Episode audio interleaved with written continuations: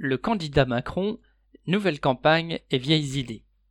Jeudi 17 mars, Macron a présenté son programme électoral dans un discours fleuve. Sans surprise, c'est un catalogue de mesures en tout genre. Il y en avait vraiment pour tous les goûts. Pour l'écologie, des promesses sur la plantation de millions d'arbres. Pour ses électeurs qui se sentent de gauche, la promesse de lutter contre les déserts médicaux et, encore plus fort, la promesse d'embaucher 50 000 soignants. De la part de celui qui a continué les fermetures de lits d'hôpitaux pendant l'épidémie de Covid et laissé le personnel des hôpitaux dans une situation catastrophique, il fallait oser.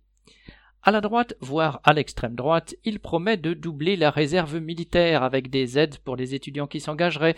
Il a entonné l'éternel refrain sur la souveraineté et affirmé que les enseignants devraient travailler plus pour gagner plus avec des rémunérations au mérite. Mais au patronat, Macron doit faire des promesses sérieuses. Parmi ses mesures phares, on trouve surtout l'allongement de l'âge de la retraite à 65 ans.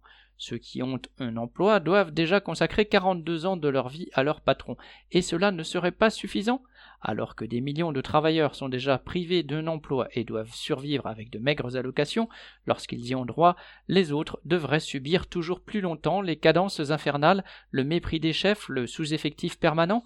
En 2019, quand Macron avait essayé de faire passer une attaque sur les retraites, il s'était heurté à une mobilisation importante. Alors, si le projet ressort, les travailleurs savent quelle est la bonne voie pour s'y opposer.